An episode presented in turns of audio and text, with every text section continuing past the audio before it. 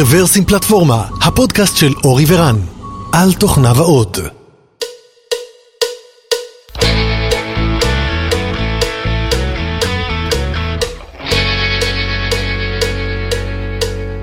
שלום וברוכים הבאים לפרק מספר 384 של רוורסים פלטפורמה, וזה הקרבורטור מספר 28, ולכן אנחנו מארחים באולפן את נתי. אז שלום נתי. אהלן, מה נשמע? מצוין וברוך הבא, והי אורי. מה קורה? מה קורה? הכל טוב, מצוין, התאריך היום רביעי בפברואר 2020. גמר אה, הכוכב הבא לאירוויזיון. תראו איזה הקרבה. כן. איזה הקרבה. נתי במתח פה, אני חבל על יודע, הזמן. אני יודע להגיד על עלי ואני יודע להגיד אה, בערך זהו. כן. אנה לי או... אה, אלעלי והג'ינג'י. והג'ינג'י, כן, זה בערך, אה, שם זה מסתיים, והכרזנו על זה שאין תימני באירוויזיון. לא, האם הטלטלים היא לא? היא אתיופית אני חושב. השנה לא, תימן- יש עוד זה- אחד. אה, כן? כן, יש. השנה תימן לא מתמודדת? אני לא יודע, אז... אה, לא זה שלחו נציגים. אה, אנחנו... זה מקטין מזה. לנו את כן. הסיכוי לזכות באירוויזיון. אז אה, כיו- כיוון שכבר התחלנו לעסוק בתחזיות, אז בואו בוא נמשיך. כן. אז אה, תחילת השנה, אנחנו קצת אחרי ינואר, קצת פספסנו, אבל עדיין תחילת השנה, עדיין חורף, כולם ככה רדומים. אה, ונתי כמיטב המסורת בירך אותנו במספר אה, אה, מספר תחזיות. הנביא נתי. כן. הנביא, כל כן. שנה כן. אנחנו מביאים את הנביא. תואר נביא מאוניברסיטת קלוג, שעשה ב- בהתכתבות. אז כן, אז, אז נתי מדי שנה נותן ככה תחזיות לקראת השנה הבאה, ואנחנו בדרך כלל מקליטים על זה פרק, אז הנה אנחנו בפברואר חוזים את שארית אה, עשרה וחצי החודשים שנשארו לנו לשנה. יכול להיות שאחר כך בבמפרס, בראשון לאפריל אתם מתקנים את התחזיות? כבר, כבר עשית לא, ספוילר, אור? אנחנו אה, זה, מצמידים לזה probability ואז הכל בסדר. כן. אז אה, זהו, אז כן, אז, אז כמובן נתי, נתי בדרך כלל מתעסק בתחום של infrastructure ו-Cloud ו networking וכולי, ולכן התחזיות של נתי הם בתחום הזה, לא, לא נשמע פה על אייפון ועל אנדרואיד, זה בסדר. אה, כן, אז, אז השנה נתי בחרת להתמקד בשלושה תחומים, נכון. נכון? אה, אז בוא, בוא נתחיל. אוקיי. אה, אז בעצם החלק הראשון שלכאורה מי שבחי בעולם הסטארט-אפים לא יופתע ממנו, אבל מי שחי בעולם ה enterprise-ים זה היה לא כזה טריוויאלי, זה, זה הנושא של עד כמה רחוק ארגונים ילכו עם public cloud. אני חושב שאורי אתה תזדהה עם זה שבאמת זה לא היה אה, Game Over כל כך מהר. אה, אבל אני חושב שלפחות מכל הארגונים שאני היום אה, פוגש ומדבר, אין אחד שזה לא ה main focus שלו באג'נדה, ושהשאלה היחידה שיש לו זה כמה מהר הוא יכול לעבור ל public cloud. אה, אנחנו מדברים על ממש כאילו ארגונים מסורתיים. ארגונים מסורתיים. פיננסיים, אה, ארגונים שהרגולציה היא מפה להודעה חדשה ושיש להם את כל הריסקים בעולם וכל הסיבות שהיו להם למה לא לעבור. אה, עכשיו הם נמדדים על כמה מהר הם עוברים, וזה עדיין לא קל להם, אבל הם נמדדים על כמה מהר עוברים, וכל השיחה שאתה יכול לנהל איתם זה איך אתה עוזר להם לעבור, אין כבר משהו אחר. אה, במקביל אנחנו רואים שבאמת השחקנים של ה-Private Cloud, שזה היה בעיקר OpenStack, אה, בעולם הזה די, אה, הייתי אומר, הקרב הוכרע שם מול OpenStack, OpenStack נהיה אה, תוך עשר שנים, זה מדהים, טכנולוגיה שהגיעה לפיק מאוד מהר יחסית, וכמעט נעלמה, כאילו, מה שבאה במושגים של טרנדים של טכנולוגיה, בטח בהיקפים כאלה. אה, VMware באופן מפתיע, כולם הספידו אותם, אה, מקבלים עוד כמה שנים grace, אני לא יודע, כאילו, כשמסתכלים על התחזיות לגבי VMware, אז אומרים שתמיד שזמני, כי מתישהו גם ה public cloud אה, ינגסו בהם, אבל הם בעצם, מה שהם מנסים לעשות זה להיות חברים של ה public cloud ופחות להתחרות בזה, שזה גם שינוי מגמה מאוד משמעותי עבורם, עשו לא מעט רכישות ב Kubernetes ומנסים להיות all in על Kubernetes, שזה ניסיון מאוד מעניין. אה, דרך אגב, אתמול הייתי, הייתי בכנס שבו אחד מהמרצים היה אה, איש Heptio לשעבר, אה. אה, שעובד ב-VMware, אחד מהמפורסמים בהם, ואחד הרכישות המוקדמות של נכון. VMware בתחום של Kubernetes. אמ, כן, וגם, וגם הייתה, יש את ההשקה, אם אני זוכר נכון, של AWS פלוס VMware. נכון. היה שם איזשהו עניין. נכון, שבעצם זה, מי שלא מכיר, זה יכולת uh, להריץ uh, VMware API על תשתיות של אמזון, uh, ששוב פעם זה פונה ללקוחות שכבר משתמשים ב-VMware ואומרים, uh, אוקיי, טוב, אני כבר יש לי את ה skillset ויש לי את הידע. ואני בעצם לא רוצה לאבד אותו כשאני עובר לענן הציבורי וככה הם בעצם מצליחים לשמר או להרחיק את המעבר ל public cloud מול הלקוחות שלהם ולקנות עוד ועוד זמן ולאט לאט לפתח עוד יכולות וזה אה, בינתיים עובד להם לא רע אני חייב לציין, חלק מזה זה בגלל ש OpenStack היום אה, נשלט על ידי Red Hat שרוצים לקדם OpenShift ו Kubernetes ופחות מעניין אותם OpenStack אז הם די עזרו למוות האיטי אה, של OpenStack. אבל מה באמת הבשורה ארוכת הטווח של VMware? אה, זהו, שאין להם בשורת ארוכת טווח לדעתי כרגע. הם קונים זמן כדי שיהיה להם בשורה ארוכת טווח, אבל בגדול האסטרטגיה שלהם היא סביב Kubernetes ולהגיד, ארגונים גם כשיעברו ל public cloud יצטרכו עזרה בתשתיות שלהם ואנחנו, VMware, נותנים פתרון שמקל מאוד על enterprise-ים להשתמש בתשתיות של ה public cloud.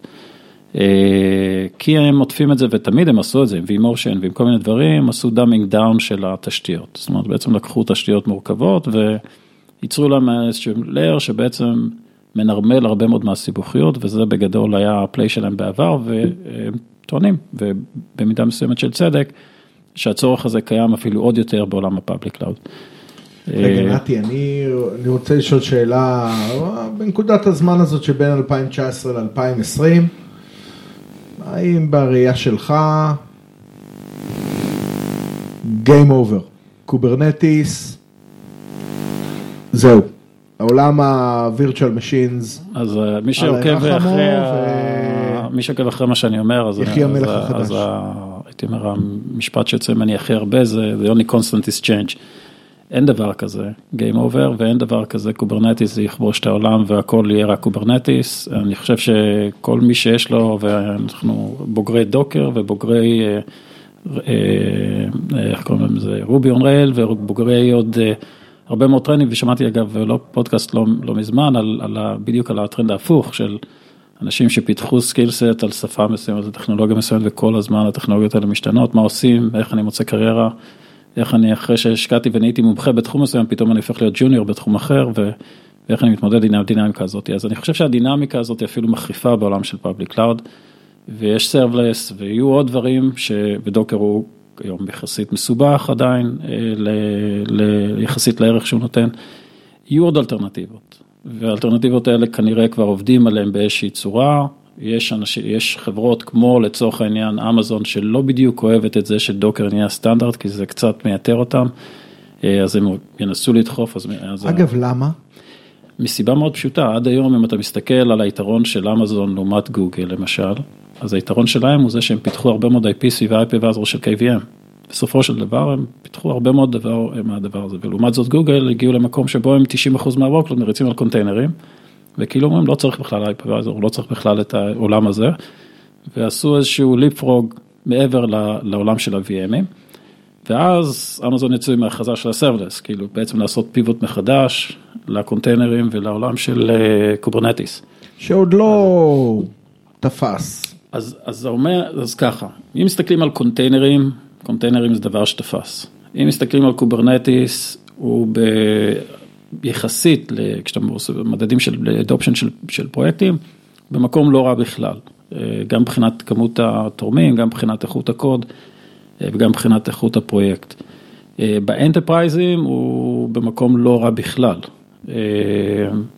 אז זה איפה ש Kubernetes אני חושב נמצא באזור הזה, אבל עדיין יש סימן שאלה לא קטן סביב כמה, כמה זמן הוא יחזיק וכמה זמן זה יהיה הדבר. טוב, זה אה, כמו כל דבר בהיסטוריה, אימפריות נופלות בסוף, אבל... אה, מאוד מהר בזמן האחרון, זה בדיוק מה שאני מנסה להגיד, האם אנחנו מסתכלים שוב פעם, היינו עושים את השיחה הזאת לפני שנתיים שלוש על, על Docker למשל, אה, ועל מי שמכיר את Swarm בעולם של Docker, היינו מנהלים שיחה מאוד בוגרת על למה Swarm הוא יותר טוב מ Kubernetes או הפוך.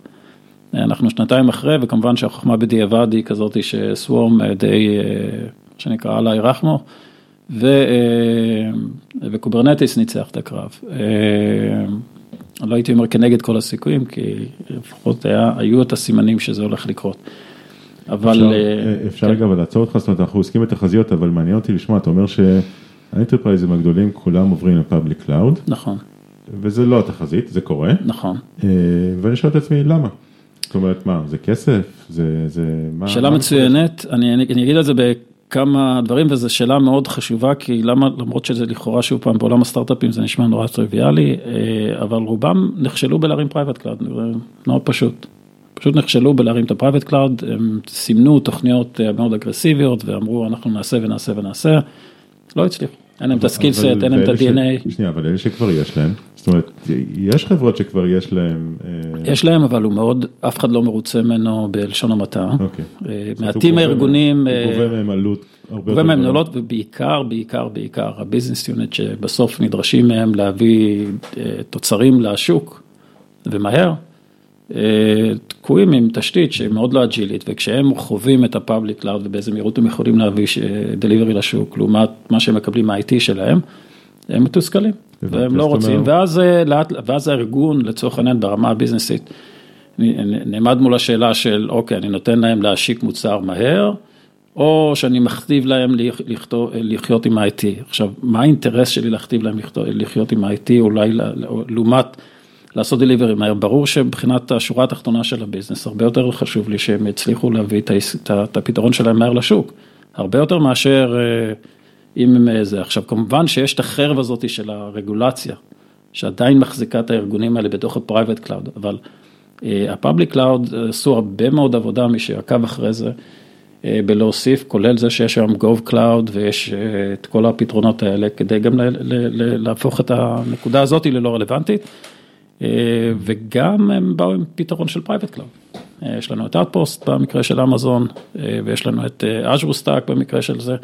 אז כמעט כל הסיבות שהיו למה אני משתמש ב private cloud בעצם הפכו להיות לא רלוונטיות, ולכן המעבר ל public נהיה מאוד כמעט אוקיי. no brainer. אז, אז אתה אומר, אוקיי, אז, אז כבר גם האנטרפרייזים אה, רוצים לעבור ל public cloud, אז מה, מה התחזית שלך בתחום הזה ל-2020? אוקיי, okay, אז בעצם מה, ש... אה, מה שניסיתי להגיד בהקשר הזה, זה שהיה ועדיין יש הרבה מאוד שיח לגבי multi cloud.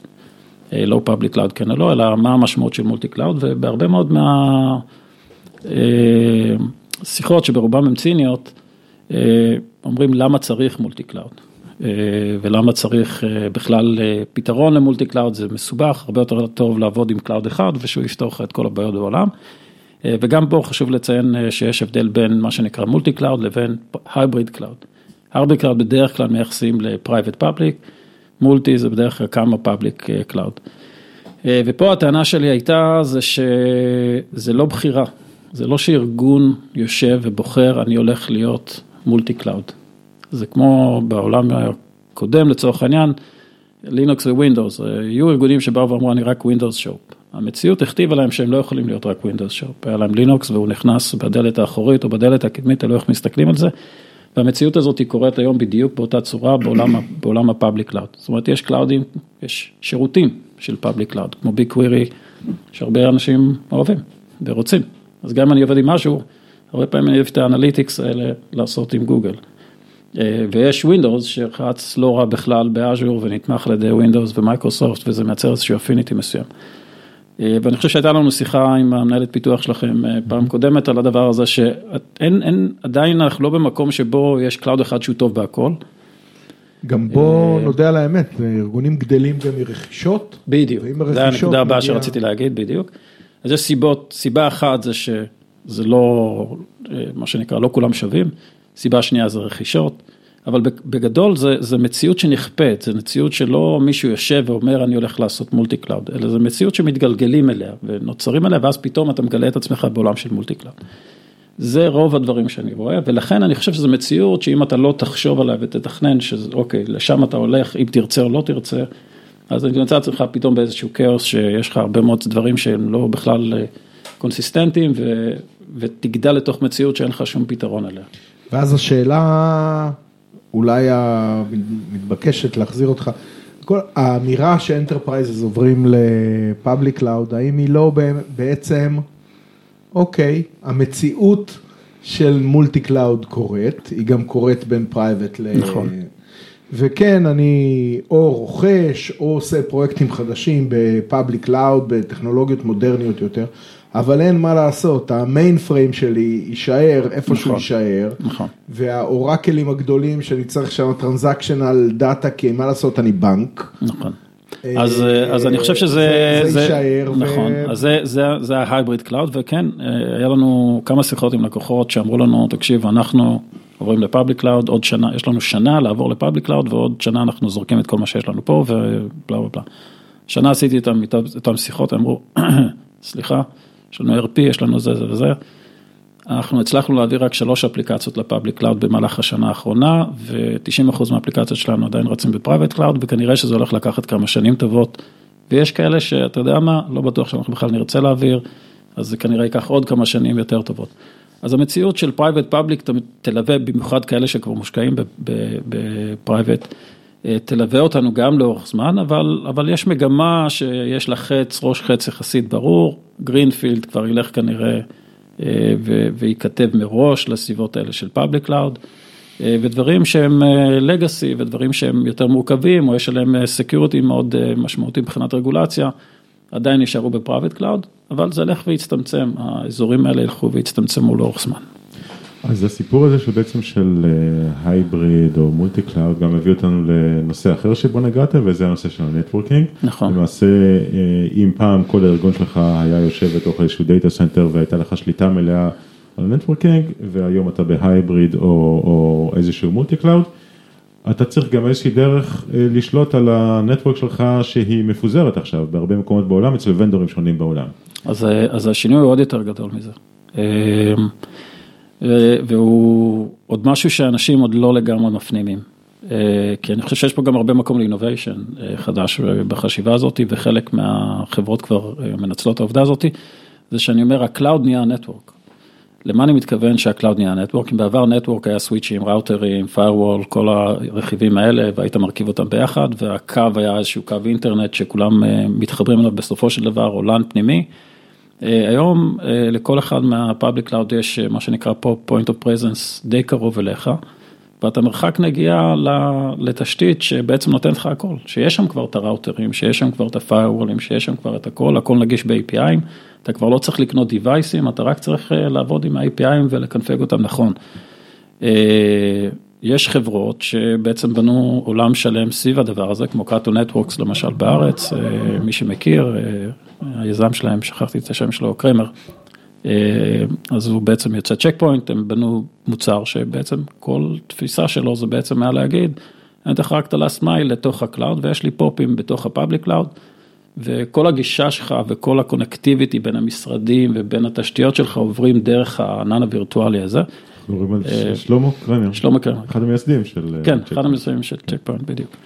אז קאטו נטוורקס בנו מזה פתרון, קראו לו SD-WAN, הם עכשיו אני רואה שהם יוצאים בהכרזות שזה לא, אל תקראו לי SD-WAN, אז כנראה שהם קראו לזה בשם אחר. אבל זו תפיסה אחרת של networking, זאת אומרת, זו כבר לא תפיסה שמתרכזת בדיווייסים וחיבור בין דיווייסים, שה cloud הוא עוד איזשהו end point בתוכו, זה ה cloud הוא ה network, ועכשיו אני צריך לפתור את הבעיה של ה-last mile, וזה בעיקר איך אני מקנפג תשתיות שכבר קיימות בענן במידה לא קטנה. והיום לענן יש כמעט את כל סט השירותי רשת, במיוחד באז'ור ובאמזון, פחות בגוגל. וזה שינוי דרמטי, כי כשאתה מסתכל על זה, זה בעצם משנה סדרי עולם באיך אתה חושב בכלל על נטוורק, ואיך אתה בונה רשת, ואיך אתה ניגש לבעיה. נתתי את הדוגמה הזאת של קאטו נטוורקס, לקחו בעיה של connectivity בין משרדים. כן, אבל הם מדברים על ה-last mile, אבל אני דרך אגב, זאת אומרת, שאני מבין שזו גם בעיה חשובה, אני שאלתי על דווקא על הליבה, זאת אומרת, איך אתה מחבר data center של אז'ור ל data center של גוגל, ל data center הפרטי שלך?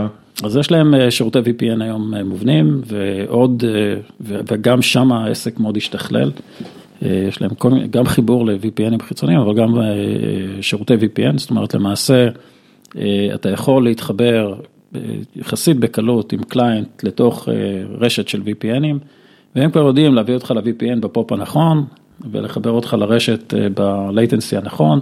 אתה לא צריך להתחבר ל-VPN פיזי מסוים שנמצא באיזשהו location מסוים כמו שהיה בעבר, ואז להבין שפתאום זזת וטסת למקום אחר ואתה נמצא ב-latency הרבה יותר גבוה.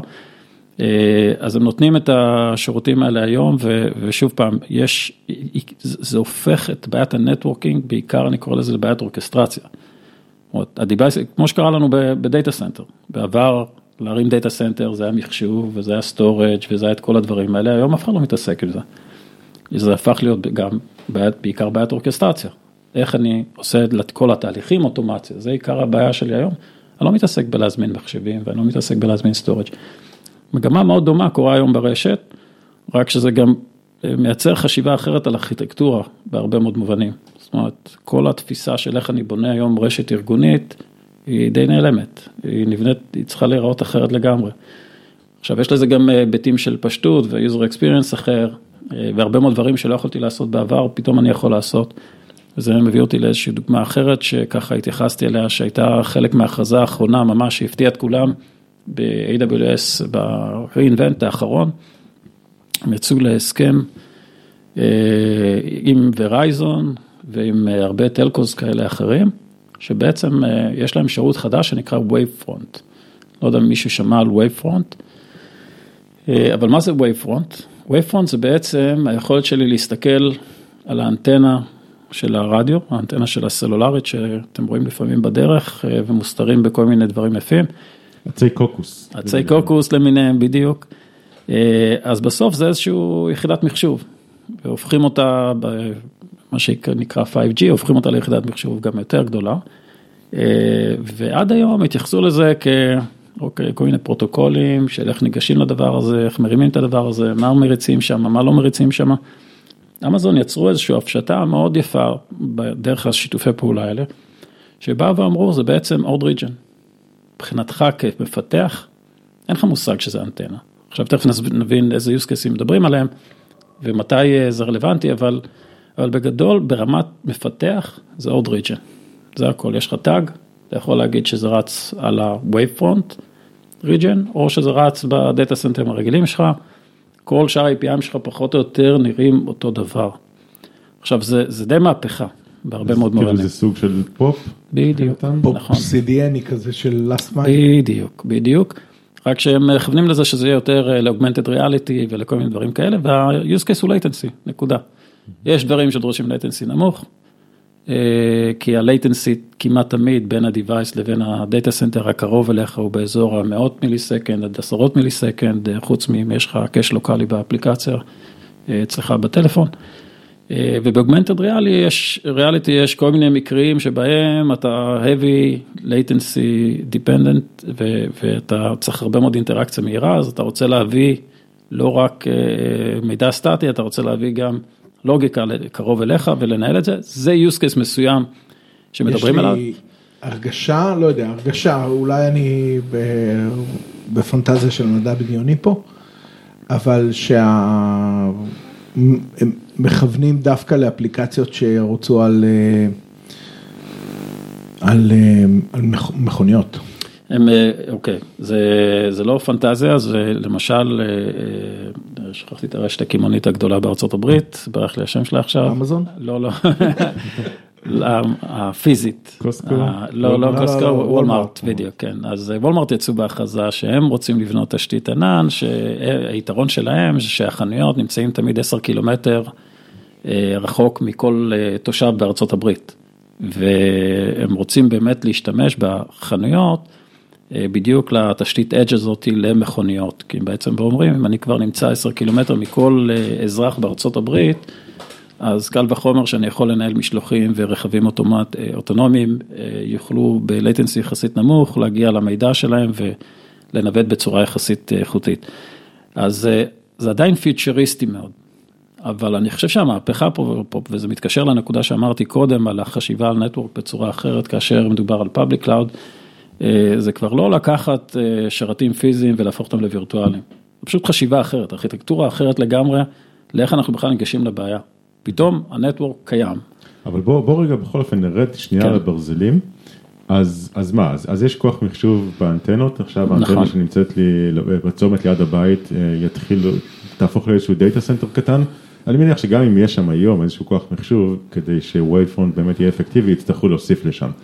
אז זאת נכון. אומרת, כל אנטנה בעצם תהפך ל data center, איך אני קובע, זאת אומרת, איך אני יודע, מה אני מריץ שם בעצם? או? אז א', אה, זה מעביר את הבעיה להיות אה, בעיית placement policy, פחות בעיה של אה, זה, של באמת איך אני מנייד, אה, איך אני מנייד ולמי אני מנייד ומתי אני מנייד. אה, יש כל מיני, גם אנחנו נניח כשעבדנו עם איזשהו לקוח שהוא בעצם נותן את האינטרנט במטוסים, אה, אז יש לו בעיה מאוד דומה, אה, של איך אני יודע מול מי אני עובד ואיך אני עושה סוג שנקרא roaming אפליקטיבי ולא רק roaming נטוורקי. אה, זאת בעיה לא פתורה עדיין. אה, החדשות פה זה שברגע שלמפתח הסביבה היא נגישה יחסית בקלות, ומה שאמזון מביאים פה זה את, ה, זה את האקו-סיסטם של מפתחים. זאת אומרת, תדמיינו את העולם הזה שתיארתי עכשיו עם האנטנות וכל זה, בלי אמזון, ותדמיינו אותו עם אמזון. תדמיינו אותו כשהוא רק ריג'ן בתוך ה-API שלי, ותדמיינו אותו בלי זה, כשזה איזשהו API אחר לגמרי ושאני צריך לחשוב כן. כל הזמן על ריג'נים, ותבינו שזה מהפכה. כן, הם מורידים את כל ה friction שקיים, בדיוק, במקום שאני אצטרך. ללכת ולסגור הסכמים עם Verizon בדיוק. וכולי, וכל אחד יש API שונה, הם מורידים את כל ה friction הזה, נכון. ואני עובד דרכם. אז אני חושב, אני חושב. שיותר מזה, אה, ככל שאתה מספר על זה, אז אני מבין ש... תראו, העולם של דאטה סנטרים, ריג'נים וגם פופים של CDN, הם בנויים לזה שהלקוח הוא נייח, אוקיי? הוא יושב באיזשהו נכון. מקום ותגיע אליו. וה content שהבאת אותו לפופ הקרוב, כנראה עד סוף צריכת ה content תהיה בפופ הקרוב. והוא בדרך כלל נועד גם ל content יחסית סטטי. כן. כן. עכשיו, פתאום הלקוח מתחיל לזוז. ולדעתי יש פה משהו ש... אתה יודע, עוד פעם, אני מסתכן בספקולציה. אה, מה שה... ה- הפרוביידרים של ה network כבר יודעים לעשות, של הסלולר יודעים לעשות, זה הם יודעים, יש להם אלגוריתמי דילוג roaming, של, כן. אה, של, של ה roaming הזה שהם יודעים להעביר את, ה, את השיחה ה- ואת כן. ה session ממקום למקום.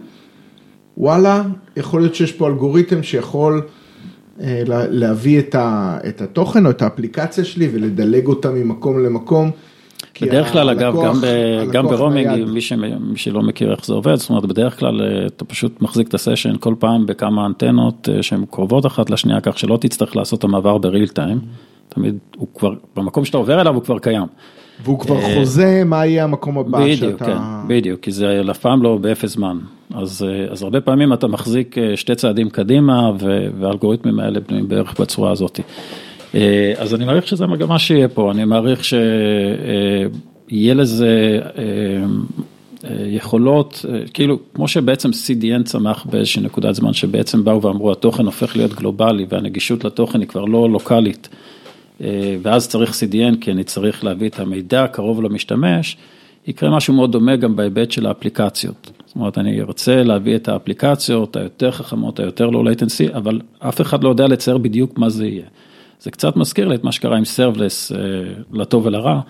אה, כשיצאו עם סרבלס, אה, לא ידעו בדיוק לצייר איזה סוג אפליקציות בדיוק השתמשו בסרבלסים, ותוך כמה זמן פתאום צצו סטארט-אפים שזה מה שהם עושים, אה, ובנו עולם שלם של workflowים וכל מיני דברים שיודעים נראה לי לעבוד. שצצו יותר כלים ל serverless מאשר אפליקציות שרוצות על אז אמרתי. לטוב ולרע, לטוב ולרע, כי כל טרנד כזה יש לו תמיד את ה- את ה overkill ואת כל אלה שמנסים לעשות את מה שזה לא נועד לעשות. בסדר, אמרנו, כולם מנסים למכור אתי חפירה ומכנסי ג'ינס. כן. אז הם מקשיבים.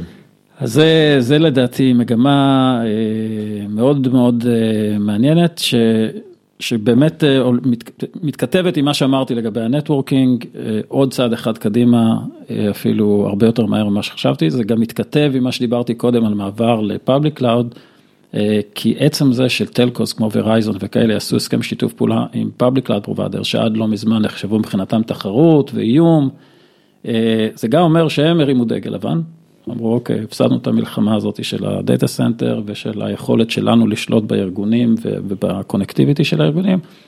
If you can beat them, join them. מה ש- מה שמעניין דרך אגב, התחלנו בזה שאמרנו שגם ארגונים גדולים עוברים ל public cloud, ה telcos האלה יש להם data centers נכון. עצומים, אה, ושם יש שיקולי עלות משמעותיים מאוד, זאת אומרת נכון. שם כל ביט חשוב.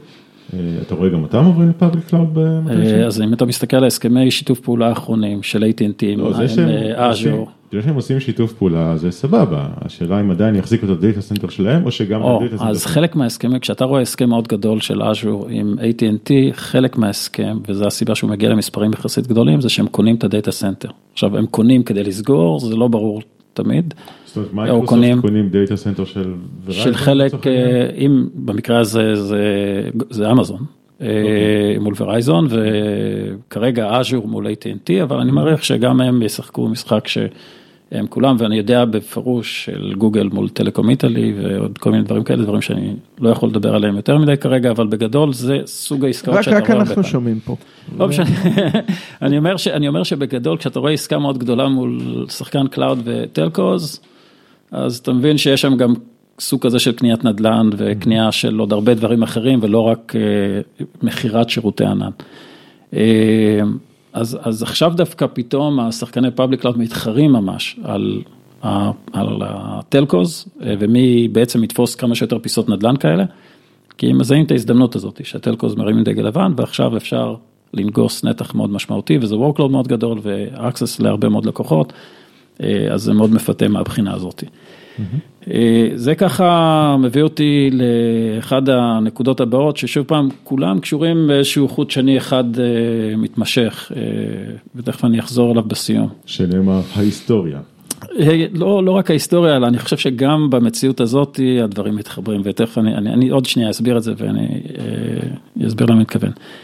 אה, הדבר השני זה ה-CICD, ההכרה ב-CICD, אני קראתי לזה קו ייצור הארגוני. זאת אומרת, עד היום התייחסו ל-CICD כעוד אה, תשתית ארגונית, לצד הרבה דברים אחרים. אה, איך הסביר לי את זה ה-CTO של מורגן סטנלי, קוראים לו צבי גל. אמר לי, אה, בעבר כשאמרנו agile, אז דיברנו על פרוססים, וכן, יש שם CICD, אבל הוא אמצעי ולא הדבר העיקרי. רוצה להגיד דבר שדיברנו על agile, לא באמת התכוונו לזה.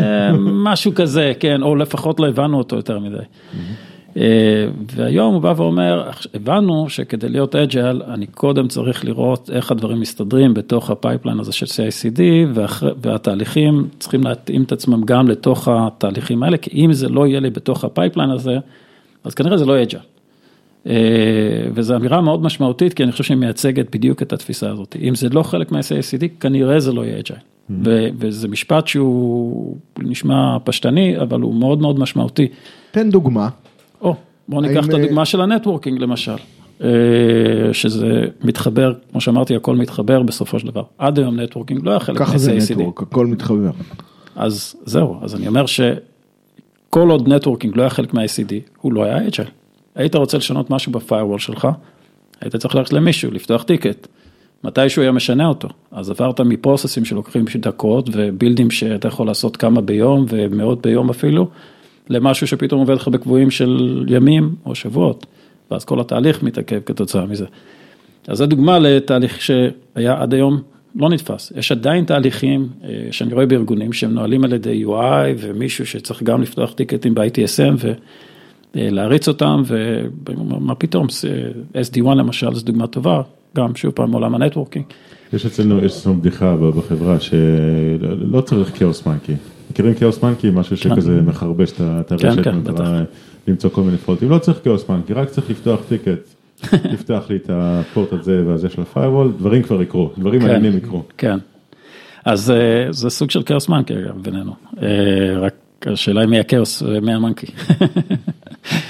אה, בכל מקרה, מה שאני אומר זה, זה, זה, זה, זה תפיסה שהיא, שוב פעם, למי שבא מעולם הסטארט-אפים, הוא כאילו שומע את זה כאילו אנחנו מדברים על איזה אה, דור האבן או מה שזה לא יהיה, אבל המציאות בחוץ היא שארגונים, מאוד קשה להם עדיין עם כל התפיסות האלה של אג'ייל, ומאוד קשה להם עדיין עם תפיסות של CICD ושהכול הוא אוטומטי, אה, ושהכול צריך ללכת עכשיו דרך קו בכלל, לחשוב על ארגון כקו ייצור, ותוכנה כקו ייצור, זאת אומרת שבעצם אתה נמדד עכשיו על KPIים של כמה מהר אתה מוציא ריליסים ובאיזה איכות, וזה חברות ש, שמנהלות קו ייצור, מכירים את המושגים האלה, אבל על עולם פיזי. עכשיו אתה מביא את זה לחברות של, חברות שבכלל אה, IT, שלא רגיל לחשוב מושגים כאלה.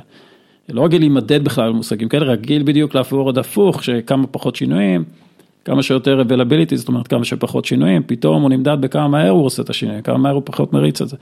מריץ את ה pipeline ומאפשר לארגון לנוע בקצב יחסית גבוה. זה מחייב את הארגון לשבור סיילואים, כי אתה חזק כמו החוליה החלשה שלך, כי כדי שקו ייצור כזה ירוץ end to end, הכל צריך לדבר באותה שפה והכל צריך לעבור דרך אותם כלים. זה מייצר אתגר לא קטן לארגונים האלה, ועכשיו אני מחזיר אותנו לעולם של multi cloud ואיך זה מתחבר לשם. אני שנייה רוצה להישאר במקום הזה של CICD, כי agility ותהליכים שהם agile והיכולת לייצר impact כמה שיותר טוב, כמה שיותר מהר. ה-CICD הוא התשתית הטכנית להריץ את זה ולהיות שם עם ה... זה לא מספיק. לא, בסדר, לא, לא סתם אמרתי, המשפט שאמרתי, אם זה לא יודע להתחבר ל-CICD, כנראה זה לא יהיה agile. ולא אמרתי הפוך, שאם זה מתחבר ל-CICD, בהכרח זה agile. בדיוק. אבל ברור שיש עוד דברים, ותכף אני אגע בהיבט של ה multi cloud, בדיוק מהדוגמה הזאת, שזה הכרח אבל לא מספיק. יש, איך קוראים לזה, משפט ההכלה וה... יש איזה משהו כזה בלוגיקה. כן. אני אזכר בזה אחר כך. אוקיי. אני רואה הרבה מקומות שיש להם מה שנקרא water scrum fall, אוקיי? ה-R&D אולי עובד בסקראם ויש לו CICD והוא זה וזה וזה, אבל כל התהליכים שלפני, כל התכנון, כל בניית הרודמאפ והכל מאוד ווטרפולי, אוקיי, יש רק את השלב שבונים הוא scrum-י. ו... ואחר כך כל ה-go to market הוא גם כן מאוד נכון, waterfall-י ואתה... נכון, נכון, אתה נוגע עכשיו בנקודה שהיא מאוד, מאוד, מאוד קשה ולא לגמרי פתירה. אני לא חושב שאפילו ברמה זה, אולי ארגון חדש יכול לפתור את זה מ-day one, אבל מי שלא בנה את זה מ-day one יהיה לו מאוד קשה עכשיו להפוך גם למשל תהליכי marketing. המוצר יוצא עכשיו בהרבה מאוד release-ים והרבה מאוד feature-ים, איך אתה הופך את זה ל-streamlined יחד עם, ה, עם השיווק של ה-feature-ים האלה. שהוא באמת נבנה במודלים של waterfall-ים וזה הרבה פעמים שוב פעם עם ארגונים שונים. אז, אז יש פה חשיבה שונה לגמרי לכל הנושא הזה של agile והכרה בזה ש, שכמו שאמרתי, אם זה לא יודע להתחבר ל-CICD, כנראה שזה לא agile.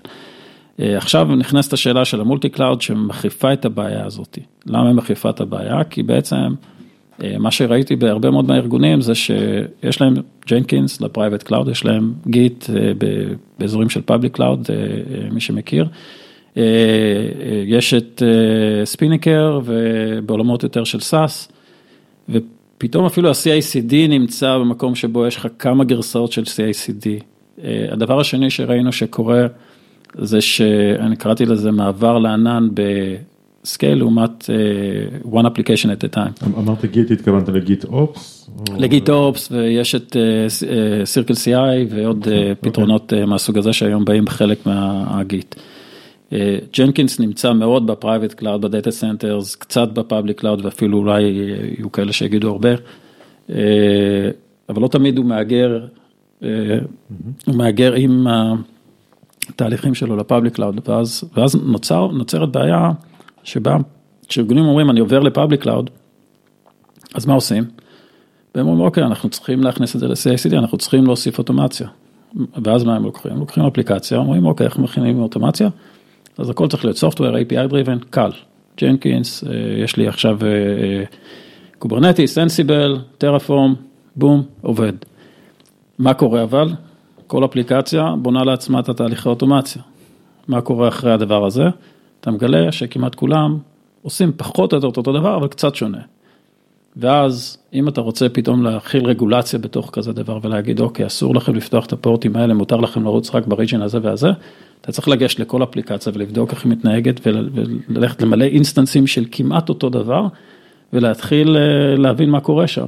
עכשיו, הרבה פעמים זה גם בנוי בצורה של סקריפטים, לך תבין מה קורה שם, מי שכתב את זה כנראה מבין, לא תמיד הוא נמצא כבר בארגון, ואתה מגיע לאיזשהו ג'ונגל כזה שבו אה, המעבר הזה לאוטומציה, אה, מהר, ייצר מצב שבו אין לנו תהליך שהוא well engineered, לאיך עושים את זה בסקייל.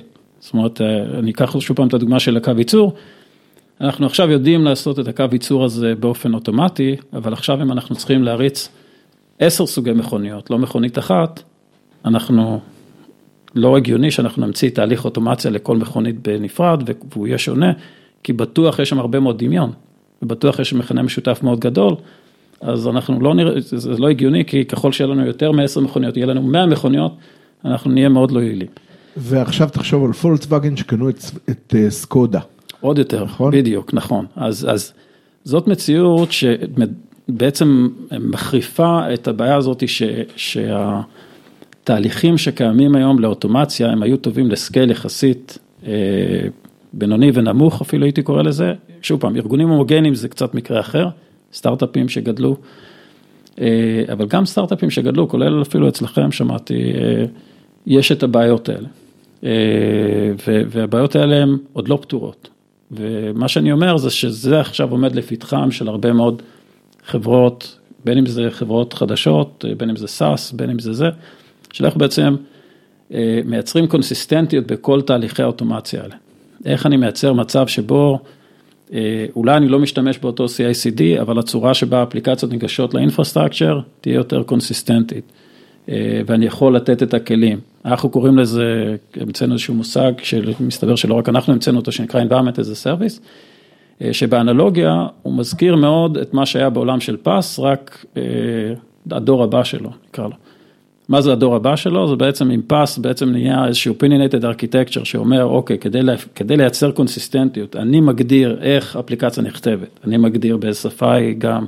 איזה פרמורקים יהיו רלוונטיים, מה יהיו התהליכים של ה-CICD אליה, ואז יש לי קונסיסטנטיות ל-Node.js וקונסיסטנטיות לסוג מסוים של אפליקציה, אבל זה היה מאוד מוגבל, כי זה מוגבל, אה, בגלל שזה אופינית, זה מוגבל לשפה אחרת. פס, רק נזכיר, זה as a service, כדוגמת הרוקו בדיוק, בדיוק. אז אמנם זה היה טוב בשביל הבעיה הזאת, כשכל האפליקציות נראו פחות או יותר אותו דבר, אז זה גם היה מצוין. אה, היום אנחנו נמצאים במצב שבו השונות בין ארגונים והשונות בין אפליקציות, גם אם אתה רץ על הענן היא כל כך גדולה, שאתה בעצם צריך לייצר אה, הרבה מאוד סוגים של פסים, והרבה פעמים להתאים אותם לארגון, וזה בדיוק ההבדל בין פס ל-environment as a service, environment as a service לא מתיימר לתת לך משהו סגור, אבל בא ונותן לך כלים לבנות לעצמך פסים שונים, למשל לאנליטיקס, למשל ל-HPC, למשל ל-Web Application, ואז אמנם כל אחד הוא סביבה בפני עצמה ואתה צריך לכתוב אותה ומישהו צריך לכתוב את הדבר הזה פר ארגון, פר אה, סוג, אבל אה, כמות, ההנחה היא תמיד שהיחס בין כמות ה-environments לאפליקציות הוא זה שיש הרבה פחות environments מאשר אפליקציות ואז אתה מצמצם את השונות ואתה מרכז יותר את הידע הזה וככה אתה יכול להתחיל להתמודד עם הבעיה הזאת בלי לייצר בעיה של חוסר אג'יליות אחרי זה במקום אחר כי פתאום יצרת איזשהו מכנה משותף נמוך ש... מכתיב אותך לעשות משהו ואז אתה לא יכול להשתמש בכל מיני פיצ'רים חדשים. אז זה איזושהי תפיסה חדשה אה, שמתחילה להיווצר, אנחנו מתחילים לראות את זה כן, בעוד מקומות. זאת אומרת, אם ננסה כזה לסכם את מה שאתה אומר, אתה אומר חברות מבינות שהן צריכות לאפשר אה, יצירה של, של פס, של פלטפורם איזה סרוויס פנימי. נכון. ואתה אומר באופן טיפוסי, נגיד לחברה יכולים להיות שניים או שלושה, אולי אפילו ארבעה סוגים של פסים פנימיים, זאת אומרת אחד עבור מערכת ה-analytics, אחד נגיד עבור מערכת ה-online ואחד עבור, לא יודע, storage או משהו אחר. אז זה יכול להיות אפילו יותר, כי ניתן לך עוד כמה ממדים, אה, שאפילו לא, לא מטופלים בכלל. אה, יש גם הרבה מאוד סביבות אד-הוקיות, training למשל, שזו סביבה שאתה רוצה להרים לצורך, לפרק זמן מסוים ואחרי זה להרוג אותה. יש benchmark-ים, benchmark environment שאתה הרבה פעמים מייצר ואתה לא רוצה פתאום שמישהו יפציץ לך ופתאום תעלה פה לאיזה ספייק. והעלות שלך פתאום תקפוץ בלי ששמת לב, אגב זה קרה לנו כמה פעמים.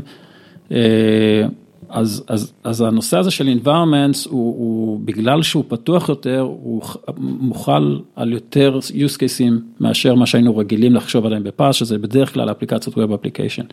הדבר הנוסף ש, שאנחנו נתקלנו הרבה זה, זה שברגע שאני יודע לפתוח את ה-workload וה-environments, זאת אומרת נניח אצלנו יש, כשאתה עושה build, יש לנו test-ים שאם הם ייכשלו, לא נורא כל כך, אז אני אריץ אותם עוד פעם. ואז למה שאני לא אריץ אותם ב-spot instances? אבל יש מקרים שאני עכשיו מוציא release, וכשמשהו נופל בזמן ה-build של ה-release, אז אני מסתכל על זה כבעיה וזה מקפיץ לי אורות אדומים ואז אה, כל המערכת נכנסת לסחרור ואנחנו צריכים לטפל בזה. מתי אני יודע שזה נפל כי זה spot instance, מתי אני יודע שזה לא נפל. אז אני רוצה להגיע למצב שבו היום, היום מה שאני צריך לעשות זה ללכת אה, גם למפתח ולהגיד לו עכשיו, אה, כשאתה בונה את ה-test שלך, תבנה אותו לסביבה הזאת וזה די מקובע, אתה רוצה לשנות את זה מהסביבה הזאת, מ-spot instance למשהו אחר, מישהו צריך לשנות את ה-build process ולכתוב אותו אחרת כדי שהוא יתאים עכשיו לסביבה שלא של spot instances. מה אתה רוצה שזה יהיה? שזה יהיה tagging, זאת אומרת להגיד, אה, עכשיו אתה רוצה להריץ את זה ב-spot instances כי זה טסט שיכול ליפול ומקסימום תריץ אותו עוד פעם, בבקשה תריץ אותו. אה, אני רוצה להריץ אותו עכשיו בסביבה שהיא יותר high-end, תשנה רק tag. אה, זה, זה ימצא את הסביבה הזאת וזה ישייך את עצמו לסביבה הזאת וככה אני אוכל להפעיל אותו. ואז אני יכול גם לשייך פה cost optimization. אבל בגדול הרעיון הוא אה, להעלות את רמת האבסטרקציה לאיך ניגשים ל-infrastructure, קצת דומה למה שהיה ב-PaaS, אבל בלי החוסר גמישות שהיה ב-PaaS. אה, זה בגדול הרעיון ב-environment as a service, ובדרך כלל היום גם כשאנחנו מדברים על environments מודרניים, אז כמעט תמיד יש שם Terraform Ansible, פלוס דברים ספציפיים, database מסוג כזה או אחר, networking מסוג כזה או אחר, ועוד כל מיני דברים אחרים. אה, וברגע שיש לי גם הגדרה של environment, היכולת שלי לעשות רגולציה, כי יש לי פתאום איזה משהו שהוא מייצג את ה-end-to-end, זה הופך להיות יותר קל, אני יכול להבין מה קורה פה. כן. טוב, אנחנו כבר צריכים אה, ככה לחתור לקראת סיום, רציתי רק לתת אה, המלצת קריאה, אני לא יודע אם אי פעם נתנו המלצת קריאה בפודקאסט, אבל כיוון שדיברנו על הנושא של התוכנה כקו ייצור, הקונספט עצמו הוא לא חדש, נכון. מי שמכיר את השורשים של DevOps, אז זה, זה פחות או יותר מרכז השיחה שם. אה, יש ספר שהוא די מפורסם, ככה אני מניח שכל מי שנמצא בעולם ה DevOps מכיר אותו, אבל מי שלא, רציתי להמליץ על פרויקט שנקרא The Phoenix Project, כן. פרויקט פיניקס, אה, שכתבו ג'ין קים וקווין בהר, אם אני אומר נכון את השמות שלהם. אה, מאוד מומלץ, זה מין, זה למעשה, זה, זה, זה, התנ"ך של ה-CICD, כן. זה, זה ז'אנר שונה, זאת אומרת, זה, לא, זה ספרות מקצועית במסווה של, סליחה, זה סיפורת במסווה של אה, ספרות מקצועית, או כן, הפוך. כן. זה ספרות מקצועית במסווה של רומן. זה כן. איזשהו סיפור עדילתי אה, מעניין, מרתק, זאת אומרת זה פשוט כיף לקרוא, אני באופן אישי שמעתי אותו, אבל אה, זה פשוט סיפור, סיפור כיפי, ותוך כדי זה לומדים חלק מאבני הבסיס של DevOps. זה לא משהו חדש, הוא בין 10 או 15 שנים נכון. לדעתי, אבל קריאה טובה למי שרוצה להכיר את הנושא הזה של Software, של תוכנה כקו ייצור. אה, בוא נסכם את הנקודות שאותן העלית, אז הנקודה למעשה האחרונה שעליה דיברת זה ש-CI ו-CD למעשה הופכים להיות אה, קו הייצור של ה enterprise, אה, ואני חושב שהדגש פה על enterprise, זאת אומרת בסטארט-אפ זה כבר הרבה זמן, הרבה נכון, זמן ככה, אבל, זה לא חדשות לסטארט-אפים. נכון, ההבדל הגדול אבל אולי, וזה גם כאן בסטארט-אפים וזו הנקודה שנגעת, זה שהכל צריך להתכתב עם זה, זאת אומרת, אה, לא רק התשתית האפליקטיבית, אלא גם ה networking וגם ה marketing וגם כל ה tier ים הארגוניים צריכים להתחיל להתכתב עם זה, ואני בטוח שיש הרבה סטארט-אפים שאפילו קמו עכשיו ולא עובדים ככה, גם אם מכירים במציאות הזאת. אה, יש כמובן את ה... שנקרא יוניקורנס, שכמעט בטוח עובדים ככה, כי אחרת הם לא מגיעים לסקייל. אה, אבל זה, זה הרעיון הוא שהתפיסת CICD היא הרבה מעבר לניהול של אפליקציות או בילד mm-hmm. של פיתוח כן. לצורך העניין. כן, אם, אם, אם זה לא CICD זה לא קיים. בדיוק. אה, סוג של. עכשיו, עכשיו, אצל סטארט-אפים או, או גם חברות יותר בוגרות, אתה אולי שומע את זה כבר עשר שנים, אה, אני חושב שהתחזית שלך והדבר המפתיע פה זה שזה הולך להיות הסטטוס קוו גם, גם ב enterprise ים. כן, ומה שהוספתי שהופך את זה לפחות טריוויאלי זה ה multi cloud. כשדיברתי את זה ל multi cloud, כן. המציאות של ה multi cloud אה, מחייבת... רגע, זה רק הנושא אחד, יש אה, שלושה נושאים. נכון, סליחה, כן. אז אחד זה ה-CICD, הנושא השני זה באמת הסיפור של ה multi cloud ובכלל המעבר של אה, ארגונים הגדולים האלה ל public cloud. והנושא השלישי שעליו דיברנו זה ה networking. נכון. שה networking למעשה, ה network זה כבר לא ה switch, ה network זה ה-cloud provider שלך. נכון. למעשה. אה, ועם כל האתגרים דיברנו קצת על חיבוריות ל edge וגם דיברנו על חיבורי, חיבוריות בין הליבות השונות שיש לך, אם אתה באמת נמצא ב multi cloud או hybrid cloud. אה, נסתכן גם בתחזית לעשור, כיוון שאנחנו בתחילת העשור, או שזה נשאיר לפרק אחר. אני לא מסתכן בזה, אני קטונתי מה שנקרא. אבל אם כבר אנחנו בתחזיות, בעננים, יהיה מעונן וסוער. זה בטוח. אם מסתכלים על השנים האחרונות, זה וואו. זה וואו אחד גדול. זה... יש, אני כל הזמן שומע את הפודקאסט של נוח הררי על, ה... על האנושות ומה גורם לנו להיות, אה, כמה... קיצור תולדות האנושות. קיצור תולדות האנושות, נכון. כן. אה, וכמה כל זה הופך אותנו למויות מאושרים. זה ממד אחר לגמרי של שיחה שאפשר לנהל. כל אחד שישאל את עצמו את השאלה הזאת, זו שאלה מעניינת שהיא לא, התשובה היא לא כל כך טריוויאלית. יאללה, נ- בסוף הפודקאסט נלך ללקט איזה... אה, טוב, אז ממש ככה לפני סיום, אה, רציתי לתת ככה heads up, אה, שאנחנו למעשה מתחילים לעבוד על כנס רוורסים של אה, 2020. לא, לא, לא, לא, לא, לא. כן. כנס הטוב ביותר. אולי בעולם, בטוח בארץ. בגלקסיה. כן. אה, אנחנו משתדלים, והכנס אה, כרגע מתוכנן לאזור אוקטובר, אנחנו נודיע כמובן מתי שייפתח ה-call for papers, וכמובן בכל שאר השלבים, אז תהיו קשובים, תעקבו אחרינו בפייסבוק אתה יודע מה. יהיה האתגר הגדול שלכם בכנס הזה, זה שה-call for paper זה יהיה CACD כזה. יהיה חם ומגניב. יהיה לנו כן. בוט שיודיע כן. למגישים אחרי אה, חצי מיליסקנד אם יתקבלו. משהו כזה, כן. אה, כן, זה זה אחד ושתיים, רצינו להגיד מזל טוב לנתי, שיש לו היום יום הולדת. תודה רבה רבה. מזל טוב לנתי. נהיית צעיר בשנה. בדיוק, ככה אני מסתכל על זה. מעולה, טוב, תודה רבה נתי שחלקת איתנו את זמנך היקר ביום הולדת, ונתראה בפעמים הבאות. מאה תודה. רבה. תודה לכם גם.